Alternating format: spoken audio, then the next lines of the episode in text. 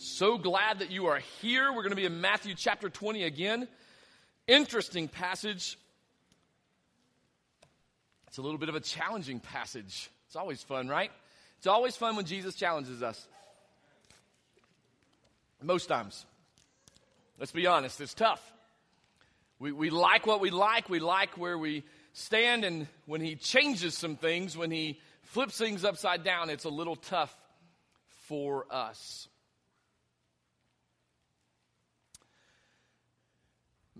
When I was in college and playing soccer, I hated running. I hated running. It's the reason I played defense. You don't have to run as much. Tried to play midfield when I first got there, which is the guys in the middle that kind of plays both defense and offense, and found out real quick that my calves would not survive as they cramped up first game and I was done. Got benched about halfway through the season, and I thought, well, that was kind of pointless. New coach comes in the second year. He was there the, our second and third year. We got a new coach the fourth year. Three coaches in four years. That tells you what kind of soccer program I was at. This guy was good. He was much better. And he prepared us a little bit better to be ready. And we realized that in order to succeed, there was some work that we had to do. There were skills we had to adapt and, and take on. There was some conditioning that we had to do better. And then the fourth or the third coach in my fourth year, he was way overboard, way on top of this thing. He expected us to run during the summer to be in shape before we came in for the season. So, because of the three years previous, I thought, nah, he's not that serious because the other two coaches weren't. Well, he was. And I beat the time that we had to beat by the skin of my teeth. I fell across the finish line at the last second. And the only reason I was able to do it is because he forgot to start the clock the first time we ran it. It's the only reason I was able to make it. But he expected us to be in a certain condition, to work hard, to strive, to, to go out and do the hard work outside of the games. Because if we expected to be excellent in the games, there was work to be done. There was things that we had to accomplish before we even set foot on the pitch to be able to play.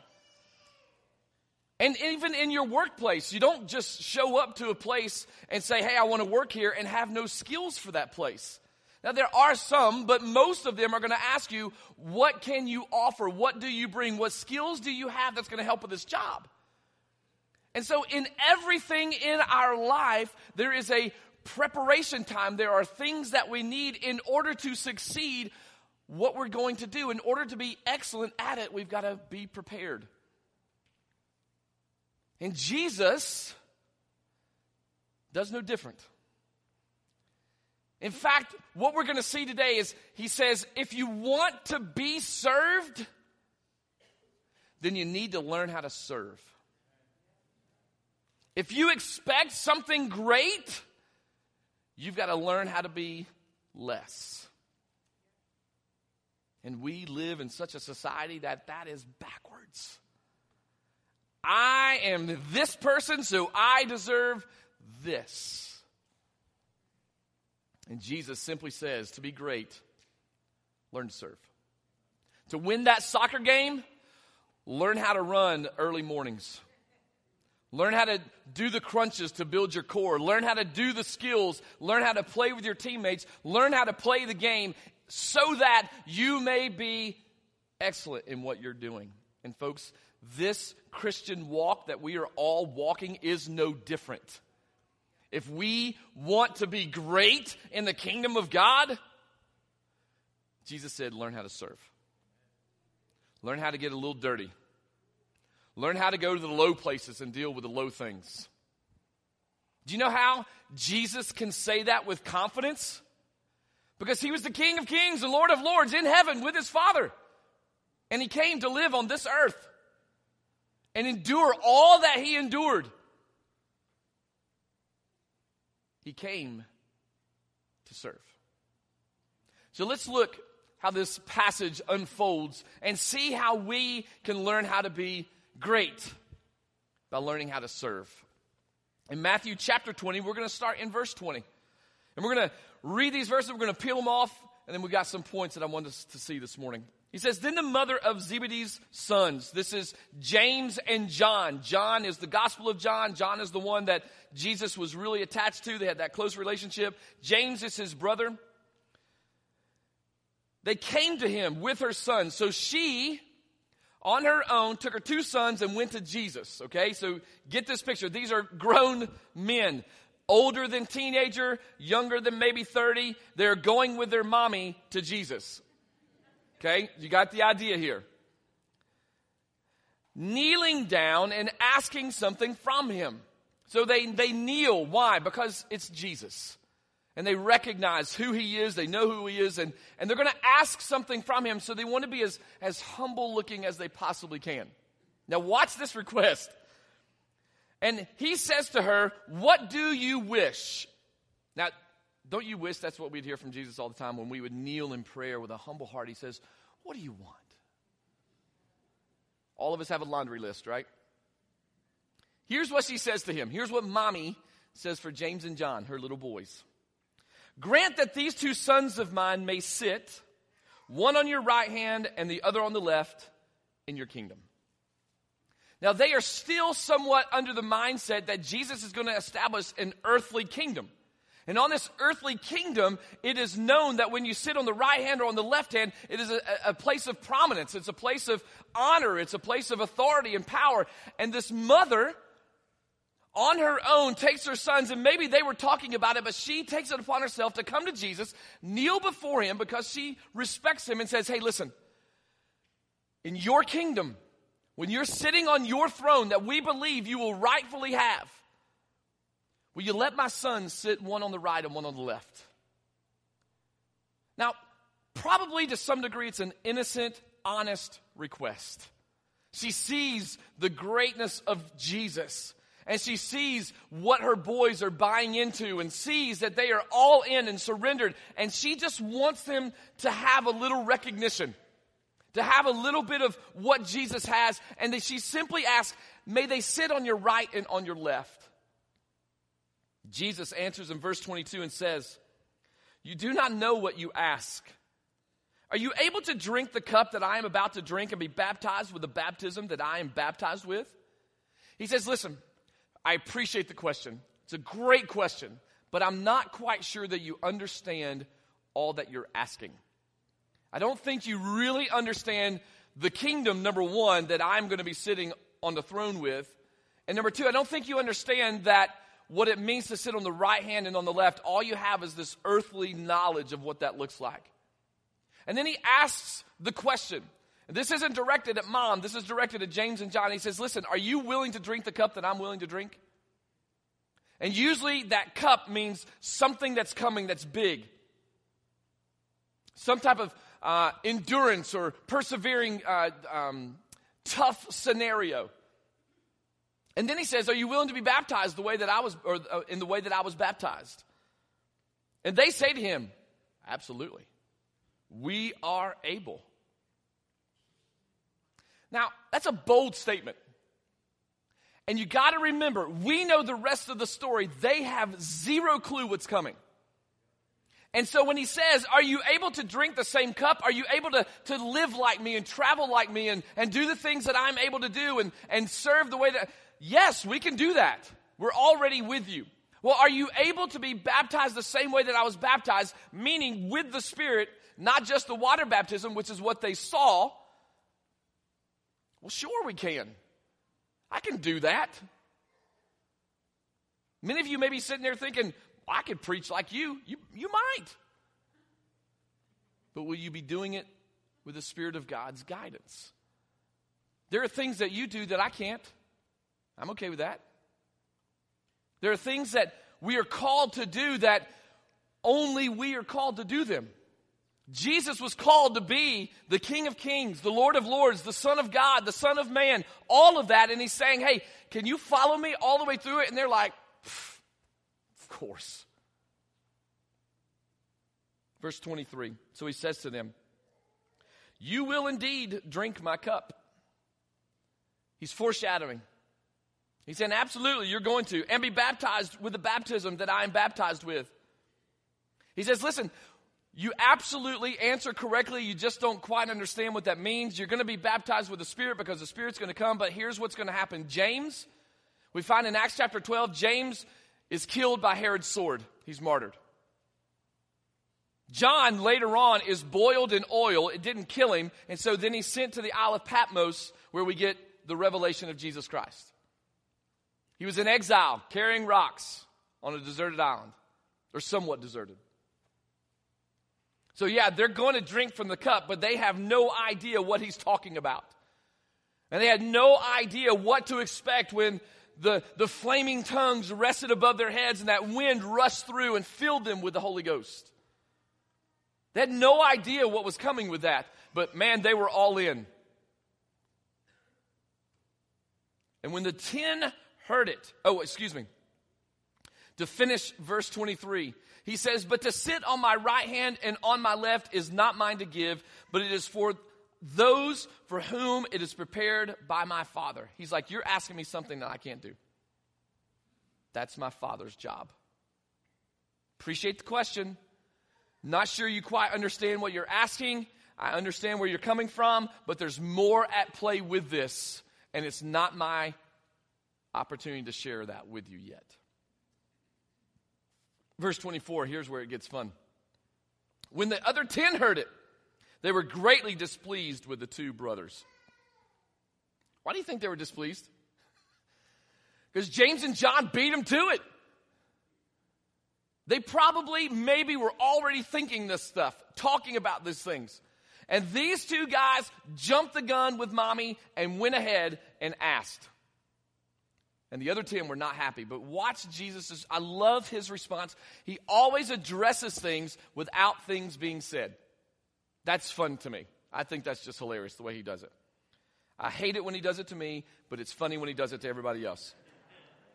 Jesus calls them to himself and said, You know, you know that the rulers of the Gentile lords, uh, Gentiles lord it over them, and those who are great exercise authority over them. He's like, let me help you understand something. Let me, let me, let me teach you here. He says, you know, you've watched these Gentiles who have authority and power, and what do those in authority and power do? They lord it over those that are under them. They, they make it miserable for them. They make it hard for them. They just, they are, are almost arrogant with their authority.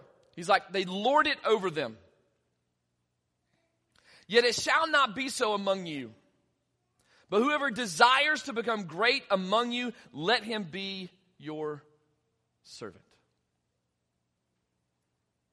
He says, guys, listen, you can look in the world, and I know that's kind of what you're using as your model, as your, your frame of reference, and you're thinking, well, if I have authority, then I can use that and, and exercise that and, and be a little bit like what you have, Jesus.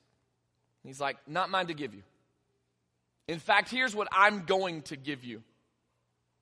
If you want to have that type of influence, learn to serve. Learn to serve. I think it's interesting in verse 26 where he says, If you be, desire to become great among you, let him be your servant. What did Jesus do at the, the feast of the Passover before he was killed? He served by washing their feet. They didn't want him to serve them, but he did it anyway. Why? Because he was the greatest and he realized if I need to have the biggest influence, I need to learn how to serve these men. Let me rephrase that. He didn't need to learn it, he already modeled it because he was perfect at it. We are the ones that need to learn how to serve. Whoever desires to be first among you, let him be your slave, just as the Son of Man did not come to be served, but to serve and to give his life a ransom for many. He says, listen, if this is going to work at all, you've got to be okay with being least. You got to be okay with putting others in front of yourself. Because here's why the Son of Man, again, he's referring to himself, here's why he came. He didn't come to be served, he came to serve. Now, if we were to take just a pause here and to ask the question in, if anybody in Scripture deserved to be served, who would it be? Jesus. He's God in the flesh. It's the very word of God in the flesh, living it out, modeling. And in, we understand that that type of authority, that type of personality, that person deserves all of our service. He needs to be served. And what did he say? That's not why I came. It's not why I came. I came to serve. I came to be here for those who need me. I came to be here for those that don't know me. I'm glad you're with me. I'm glad you know me, but I'm not here just for you guys. I'm here for those that don't know me yet. And isn't that so hard for us? Listen, think about this. When you get a new friend, and then you see that new friend that you think is your best buddy talking to somebody else, what do we do? Oh man, I thought we were best friends. Are they going to be friends with somebody else? Maybe the disciples felt that way to some degree. Jesus is talking to all these other people, but he's got us. Why does he need to talk? Because that's not why he's here. It's not about him. It's about reaching others for him. I think it's interesting that Jesus, in the midst of this massive question, simply looks at this mother and these two disciples and simply says, You just don't even know what you're asking. Now, he's not saying that to, to make them feel bad or to make them feel stupid. He's just stating a fact of, man, that is a big question. That is a loaded, heavy question. You don't really understand what you're asking. And so many times we ask questions that we don't even understand why we're asking it or what we're asking because we're using the wrong framework. We're coming at it from a worldly standpoint or from a business standpoint or from some standpoint that is not even biblical. And when we come at it from all of these other standpoints, we're going to be a little confused and a little frustrated. So when we think about these questions, they didn't ask on their own. That's what blows my mind. These are two disciples who are walking all the time with him, and they didn't even have the courage or the, the, the confidence to go to him and say, Hey, you know, we appreciate all you're doing. You see, we're serving with you. Can we sit on your right and left? They got their mom. They got somebody else. I thought, I thought the disciples and Jesus were tight. I thought they were, they were close and they were comfortable and they had that relationship that they could talk. And yet we see that they didn't because they weren't confident in their question. And maybe they already knew the answer and they were afraid of the answer. But a lot of times they were just still earthly minded. They were still working off this framework that, well, if he's our king and we're serving with him, then obviously the way every other kingdom set up, he's got to have a right and a left hand man. So who better to fit? Me, me and my brother John. We're in. Sometimes the request is a selfish and uninformed request.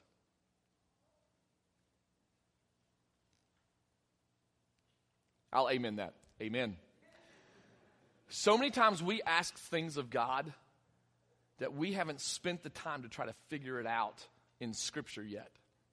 And we're asking the wrong question, or the question with the wrong motive, or we're just very uninformed. And we make snap decisions and snap judgments on things that maybe there's more going on here. Jesus is not trying to set up just the earthly kingdom, he's trying to set up the kingdom.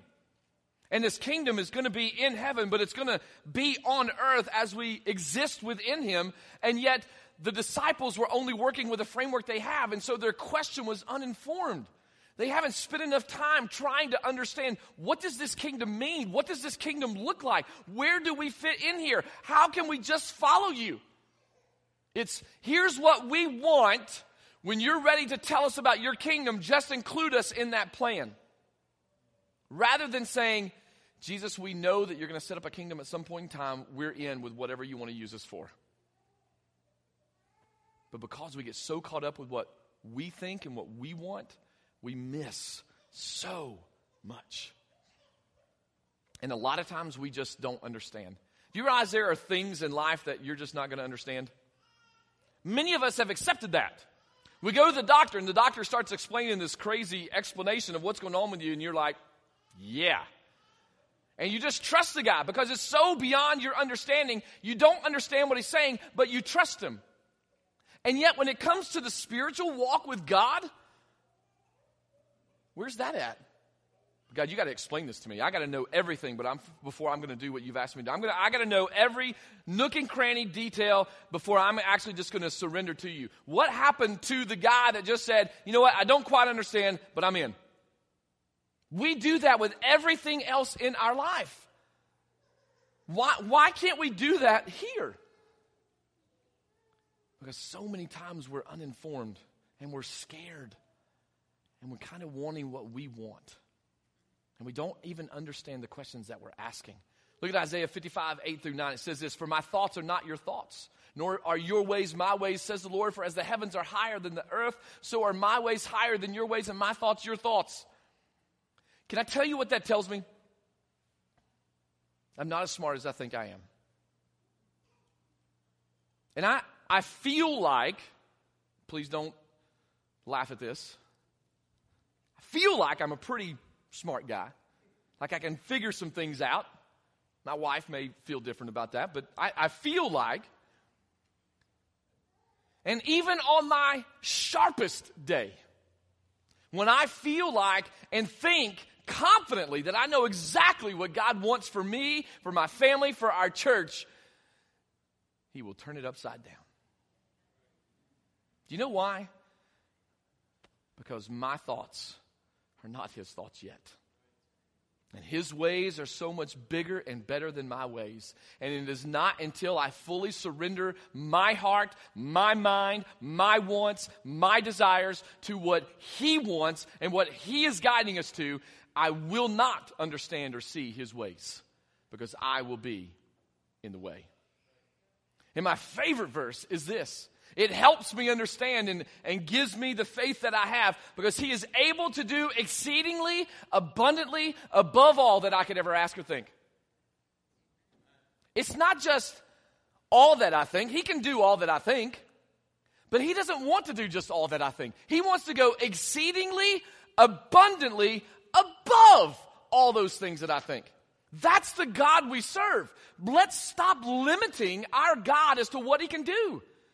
His Holy Spirit is so powerful, we hold him in such a tight box that he is just itching to break out. Now, I'm not asking us to be Pentecostal. If you're Pentecostal, my apologies. But what I am asking for is for us to trust him.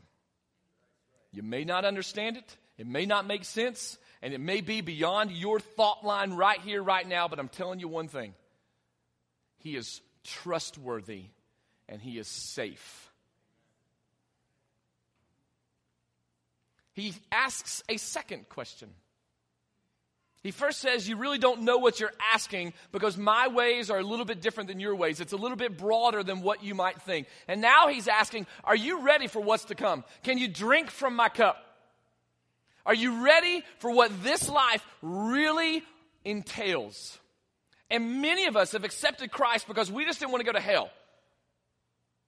We understand, okay, yeah, I, I, I, just want fire insurance. I'm not interested in going to hell. I'm interested in going to heaven. And so I'm going to pray this prayer. But what you prayed was a, a prayer of surrender to a holy God that wants to get in your life through the power of His Spirit and change you. And to make you into the creation that He created you to be. Why? Because there are lost people that need to see the change in your life through your verbal and living testimony so that they may see Jesus through you.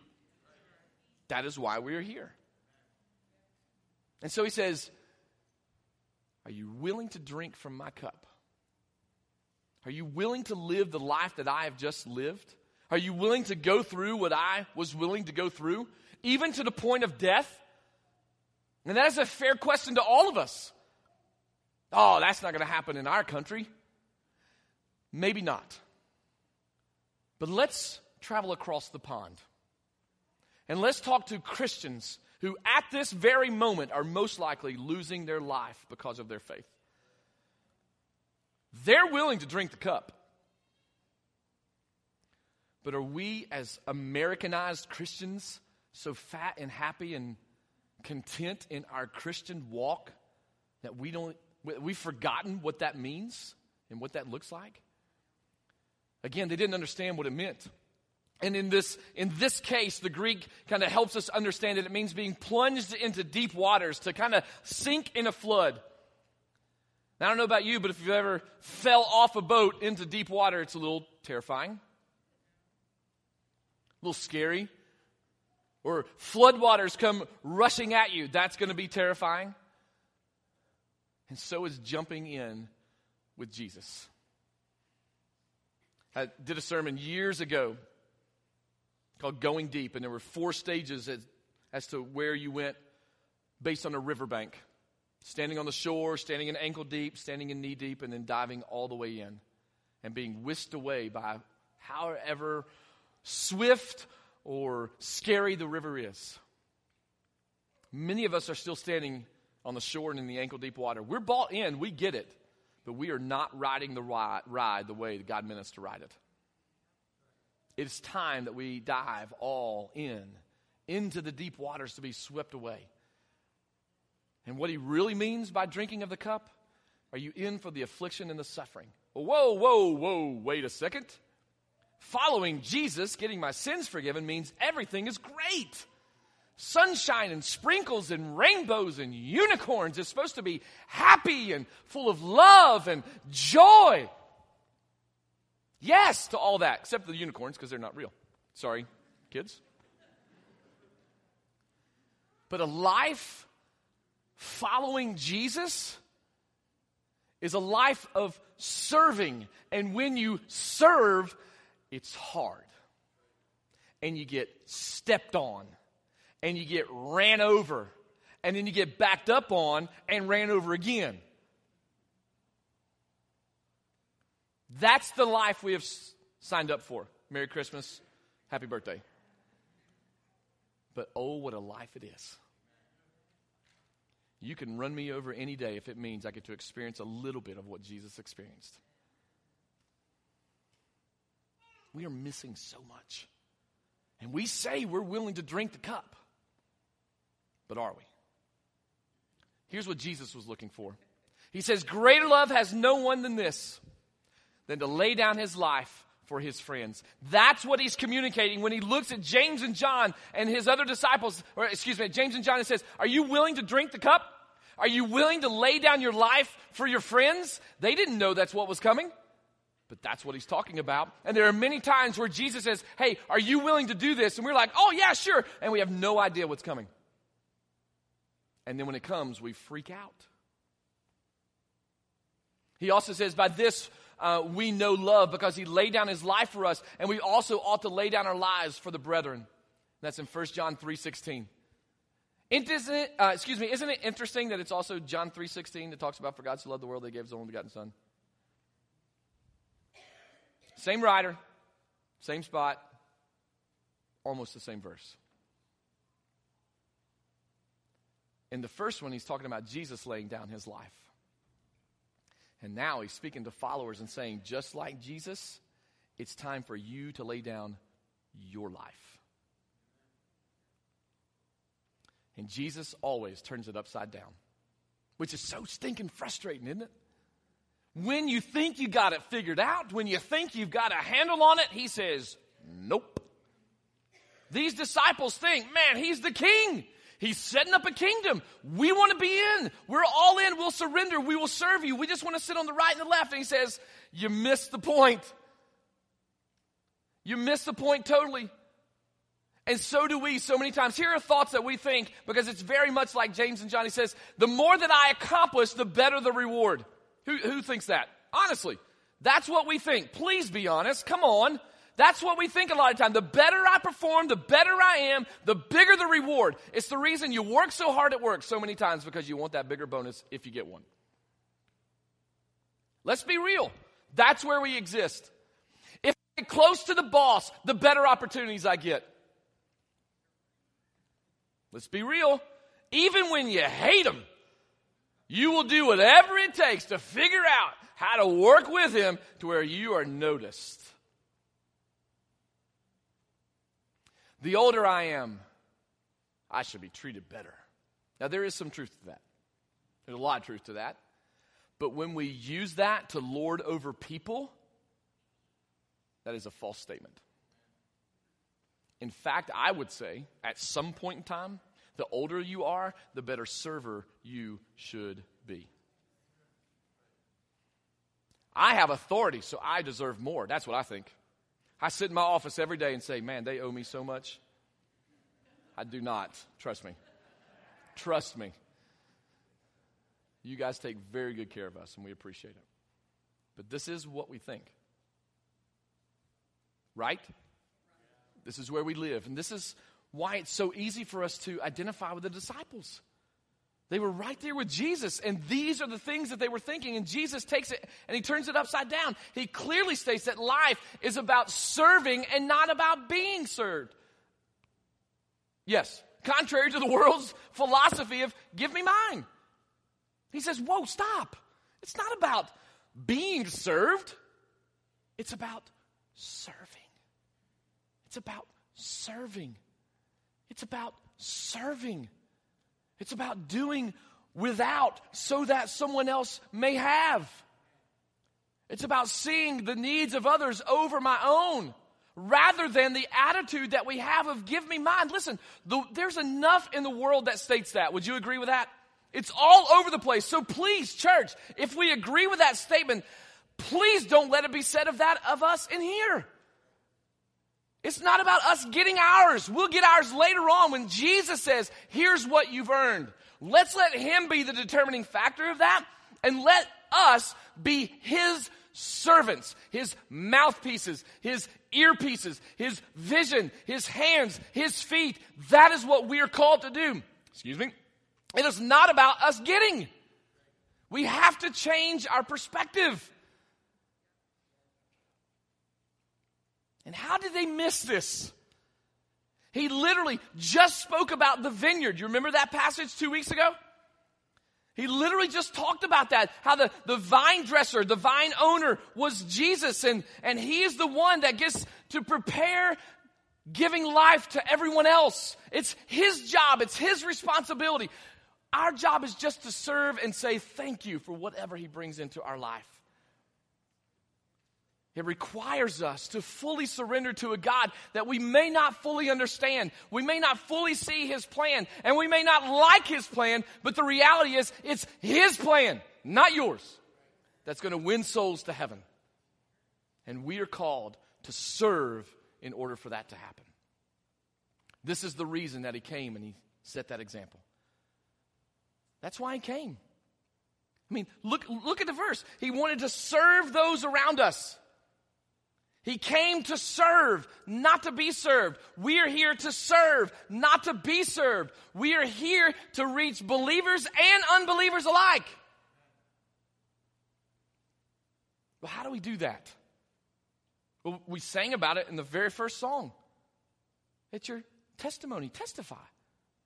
Now, I know that's a, a, a big word for just saying, tell your story. And we were watching um, the, the Chosen, season two, part one, yesterday, or part, part two, chapter one, nope, chapter two, part one, yesterday. What a great story all the way through it. And Jesus is sitting down talking with this man who has a bum leg, and they brilliantly incorporate uh, the story of the Samar- uh, yeah, the Samaritan that got beat up. I'm sorry, the Jewish man that got beat up and was taken care of by the Samaritan. Brilliantly incorporated it. And Jesus looks at this man who is broken, spiritually and physically, and he says, Tell me your story. And you know what hit me as I was thinking? This sermon's flowing through my brain as I'm watching this show last night. When is the last time you, as a believer, asked someone, Tell me your story? Or were you far quicker to say, let me tell you my story? Both are important. But I have learned over time that people do not care how much you know until they know how much you care. And by asking a simple question of, tell me your story, you are sitting there, engaged, listening, waiting for the prompting of the Holy Spirit to serve that soul that needs Jesus. But we are so quick as believers that they need to listen to us, they need to hear us, they need to have all the answers. No, we need to give them space for the Spirit to work through us in their lives. Let them tell their story. If you don't know their story, go ask them. Oh, but what, what if I don't have all the right, right, answers? What if I, what if I, what if they unload and then I don't know? What if they attach themselves to me and I don't, I don't want that? That might say a lot. You don't have to know all the right answers. Show me in here where it says, especially on the Romans road, that when you pray with somebody or you talk with somebody, that you've got to have all the right answers. Anybody? Now, it does say we should be knowledgeable, we should be understanding of Scripture and have some Scripture memorized, but nowhere in there does it say that you're going to have all the right answers. Nor are we expected to, but we are expected to serve, to be open, to be inviting, and to be willing. Here are three quick things. Letter A, he served by seeking to save the lost. Here's how Jesus did it. I, for me, I'll always go back to how did Jesus do this thing? What, what, what is his example? Because he's the greatest example of how to do it. And the first thing that we see is he served by seeking to save the lost. Luke 19. He said, and Jesus said to him, Today salvation has come to this house because he also is a son of Abraham. For the Son of Man has come to what? Say it with me. To seek and to save that which is lost. The religious leaders are asking, why are you in Zacchaeus, a tax collector's house, eating with a tax collector and all his tax collector buddies? And Jesus said, I'm not here for you. I'm here for them. I'm here to seek and to save those who are lost. Second thing, he said his desire was to serve. We see that clearly all the way through. And in Matthew chapter 20, which is what we're reading right now, he says, Whoever desires to be first among you, let him be your slave. If you want to be the top dog, learn how to serve. Learn how to serve. Can I tell you my favorite thing to do? It's not preaching, and I enjoy it. I, nope. Not after Wednesday. I love to serve. Nothing moves my heart more than to serve you. Nothing moves me more than to know that I have served my Heavenly Father in the way that He's called me to serve. And I am always looking for opportunities to serve someone else more than being served. In fact, if you ask me if you can help me do something, you can ask my friends, I'm probably going to tell you no. I would rather serve you. Now, I know you're thinking, well, you're stealing a blessing from me, not being able to serve you. Well, we can have a conversation about that. Where's your heart with service? Is it about serving just other believers? Or is it about serving those that just don't know yet? that haven't experienced what you've experienced. They, they have a story to tell, but they're scared to tell it because nobody's willing to listen to it because it's dirty and it's icky and it's gross. Folks, that is what we are called to do. But many of us can't do that because our own hearts aren't in the right place yet. And it is time we allow the Spirit of God to change us into this position of, I'm not here to get mine. I'm here to give all that I have in order to be refilled again, to give it out again. And we keep doing it until He returns. Lastly, Jesus knows who He's looking for. He knows who He's looking for. When Jesus heard that, this is Matthew chapter 9, uh, with, again, Matthew they're asking, Why are you sitting with Matthew, the tax collector? And he says to them, Those who are well have no need of a physician. Right? If you're feeling good, you don't go to the doctor and say, Hey, doc, what's up? I just wanted to check on you. Right? Because you don't want to give them any more money than they. I'm sorry. If you're a doctor or a nurse, I apologize. Nothing meant by that. Those who are well have no need of a physician. What does he say after that? But those who are sick. Those who are sick. The ones that are sick are the ones that need us the most. I love all of you guys, but you guys don't need me. That's why we're in a church like this where we can pull together and pull from each other. Those that need me are those that are lost. The ones that are suffering every day and dying internally in their own personal hell, heading to an eternal hell. Those are the ones that need us. And at what point are we going to stop serving ourselves? At what point are we going to stop serving ourselves and begin to serve those that need Him the most? Look what He says. He says, but go and learn what this means. Go figure this out. Go and work out your own salvation. Go and figure out what it means to that He desires mercy, not sacrifice. He doesn't care about your acts of sacrifice. He wants you to serve those that need Him. You've got coworkers that are coming to mind right now that just absolutely irritate you. Those are the ones he's calling you to serve. You've got neighbors that you haven't spoken to in years because of some dumb thing. Those are the ones he's asking you to serve. You've got people in this church that you have separated from because of some ridiculous argument. Those are the ones he's calling you to serve. At some point, we've got to realize what he's calling us all to do. Because he says, I did not come to call the righteous, but sinners to repentance. He served in humility. He said, Let nothing be done in selfish ambition or vain conceit, but in lowliness of mind, let each esteem others better than himself. Let each of you look out not only for his own interest, but also the interests of others. Folks, if we're going to serve, it is not about getting mine or doing what I want to do. It's about reaching those that need him the most. That's what it's about. Philippians 2 17 and 18 says, Yes, and if I'm being poured out as a drink offering on the sacrifice and service of your faith, I am glad and rejoice with you all. Paul said, Listen, if it takes me pouring out every ounce of energy that I have to serve those around me, I'm in. Is that where you're at this morning? To be great, you got to serve and you got to do it like Jesus did. You got to do it with humility, with sacrifice, and with an open, honest heart of service to those that need Him. Here's some questions I got for you this morning. Number one, when you make your request to God known, do you really understand what you're asking for? Can you really think through what you're asking God? So many times we ask Him for frivolous things. When's the last time you asked Him to point someone out that needs to be served and to experience His grace and mercy? And for Him to give you the strength and the courage to witness to them.